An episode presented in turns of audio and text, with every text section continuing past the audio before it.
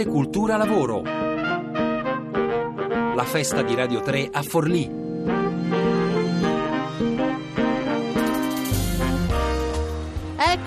Eccoci di nuovo in diretta da Forlì, buongiorno a tutti, arte, cultura, lavoro.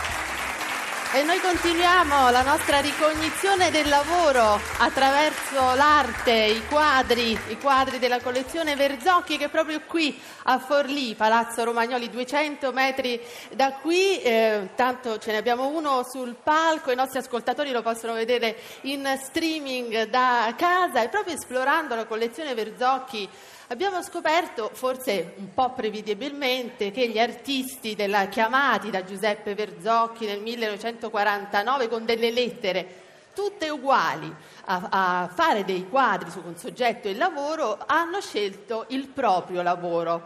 Forse un po' prevedibilmente sono andati dunque a dipingere lo studio del pittore, lo studio dello scultore. Ad essere precisi, 7 artisti, visto che i quadri sono 70, un 10% di artisti hanno scelto di dipingere il proprio mestiere. Nello studio del pittore è questo quadro qui di Francesco Menzio, che ha voluto proprio dipingere ciò che aveva sotto gli occhi tutti i giorni, un'atmosfera silenziosa, rarefatta, molto familiare anche con i propri figli, probabilmente, che stanno disegnando qui sul tavolo. In realtà sono un po' in movimento, scalpitano con questo piede qui che si muove. Probabilmente c'è qualcuno qui che disegna, qualcuno che invece lavora a maglia, un altro tema attuale che racconteremo tra poco, e poi naturalmente il pittore davanti al cavalletto, un'atmosfera un po' ispirata anche a Felice Casorati, altro grande artista. Ci troviamo proprio negli anni a Torino in cui Casorati era un maestro, aveva una scuola di pittura importantissima, eppure Menzio, non so se è d'accordo il nostro ospite Daniele Masini, intanto buongiorno, benvenuto. Buongiorno a tutti. In realtà non si fece coinvolgere troppo da Casorati, seppe mantenere il suo carattere duro, refrattario, diceva De Benedetti, no? A questo grande maestro che è in collezione Verzocchi. Comunque racconta lo studio del pittore. Daniele Masini è un pittore di Forlì, insegna proprio al liceo artistico di Forlì, quindi io vorrei chiederle proprio di raccontarci se questa scena, non dal punto di vista artistico, non la vorrei far parlare di critica d'arte, ma dal punto di vista proprio lavorativo, è una scena attuale. Si lavora così, Daniele Masini? No, direi che oggi non è più così. Se dovessi rappresentare il mio mestiere, comincerei a presentare dei mucchietti di terra, degli oggetti sparsi in giro e la possibilità di rappresentare un pensiero, perché questo è quello che oggi si tende a fare: spiegare oggetti più o meno interessanti attraverso un pensiero. L'importante è che ci sia il pensiero. Com'è? Non ha importanza, importante è il pensiero. Credo che lavorare in questa maniera sia ancora una cosa estremamente interessante e ci siano ancora tante cose da dire. Tant'è vero che io a scuola continuo a insegnare a dipingere. Ecco, Daniele Masini, si parla sempre di quanto sia difficile trasmettere un lavoro come quello artistico. Non è un lavoro come tutti gli altri, voglio dire, insegnare a dipingere. Chi decide di dipingere vuole dire qualcosa, ma attraverso i colori. Come si fa a insegnare, Masini? È dilaniante. Ecco, è dilaniante. Ogni volta che mi metto davanti a dei ragazzi che incominciano a muoversi su questo percorso, la prima cosa che percepisco è un aggancio a un rapporto con la tecnica in maniera sistematica e precisa. Cioè, sono capace di fare un bicchiere come un bicchiere, quindi sono un artista. Non sono capace, non sono un artista.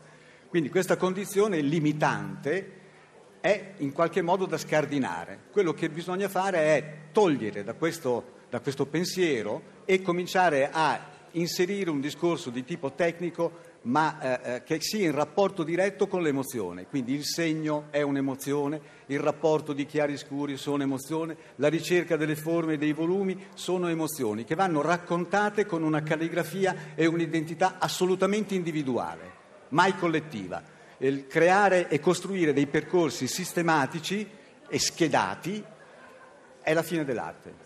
è la morte della personalità e dell'individualità. Ecco, noi abbiamo la possibilità di sentire se in effetti questi propositi poi sono realizzati in classe con Valeria Cervicenco, che è un'allieva appunto di Daniele Masini. Quanto è difficile oggi iniziare a fare l'artista scegliendo la pittura, perché insomma la pittura è stato il linguaggio principale per moltissimi secoli, per moltissimo tempo. Poi all'inizio del Novecento qualcosa è cambiato, ci si è anche incamminati su una strada concettuale di idee in cui proprio il segno dell'artista, la sua capacità manuale è stata messa da parte, è stata ritenuta per molti anni, anche fino a pochissimo tempo fa, quasi superflua. Quindi è interessante capire proprio dei giovani che si affacciano a questo mestiere quanto sentono la necessità di lavorare dal punto di vista tecnico.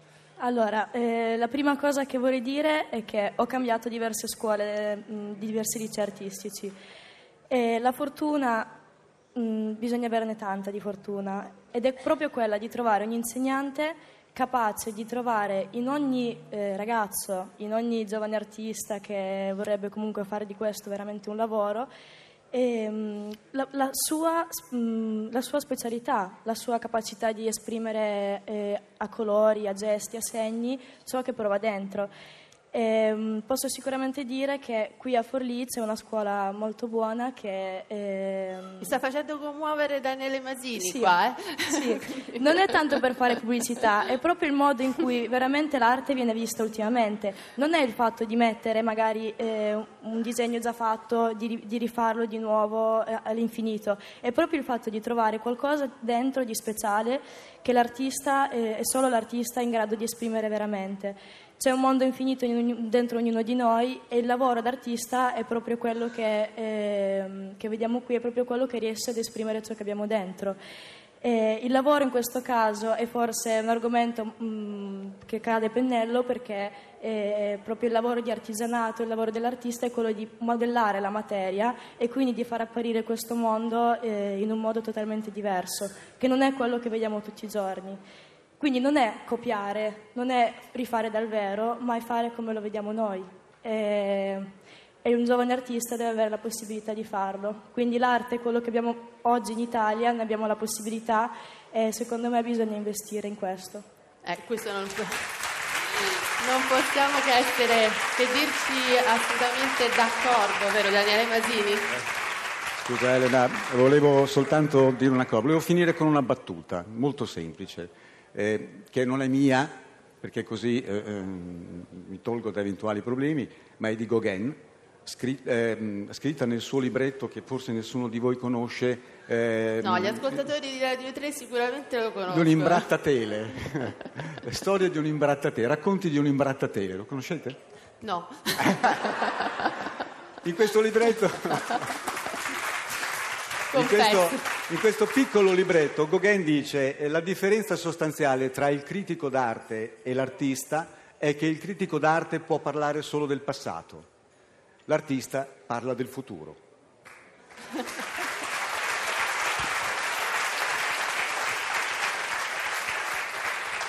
Concludiamo proprio tornando alla collezione Verzocchi. Parlavamo proprio poco fa del lavoro. Valeria conosce bene la collezione, l'ha visitata, quindi questo ci fa piacere in modo particolare. La sorprende che gli artisti abbiano scelto proprio come veicolo davanti a questa lettera, no? Abbastanza spiazzante, perché Giuseppe Verzocchi ha applicato proprio ai rapporti con gli artisti le stesse tecniche usate per il marketing industriale, e quindi non è che è stato così a seguire troppo le diverse individualità. Ha chiesto lo stesso quadro dello stesso formato con la stessa commissione di 100 lire, e dovevano anche farlo in un tempo piuttosto breve, insomma, quindi si sono trovati davanti ad una scelta piuttosto complicata. Avreste tutti e due, ultima risposta, lavorato proprio in questo senso, raccontando il proprio lavoro, il vostro lavoro? Dunque, lui, oltre a richiedere l'autoritratto ad ogni artista, quindi ha formalizzato in questo modo la misura, l'autoritratto e indicazioni di percorso. Avevo fatto riferimento al critico proprio per questo, perché alcuni di questi artisti rispondono in maniera un po' dura, come Sironi o Achille Funi, per esempio. Cioè dice, no, io faccio questo mestiere, questo è il quadro. cosa spiego? È lì, quindi mi sono perso. Cosa mi avevi chiesto?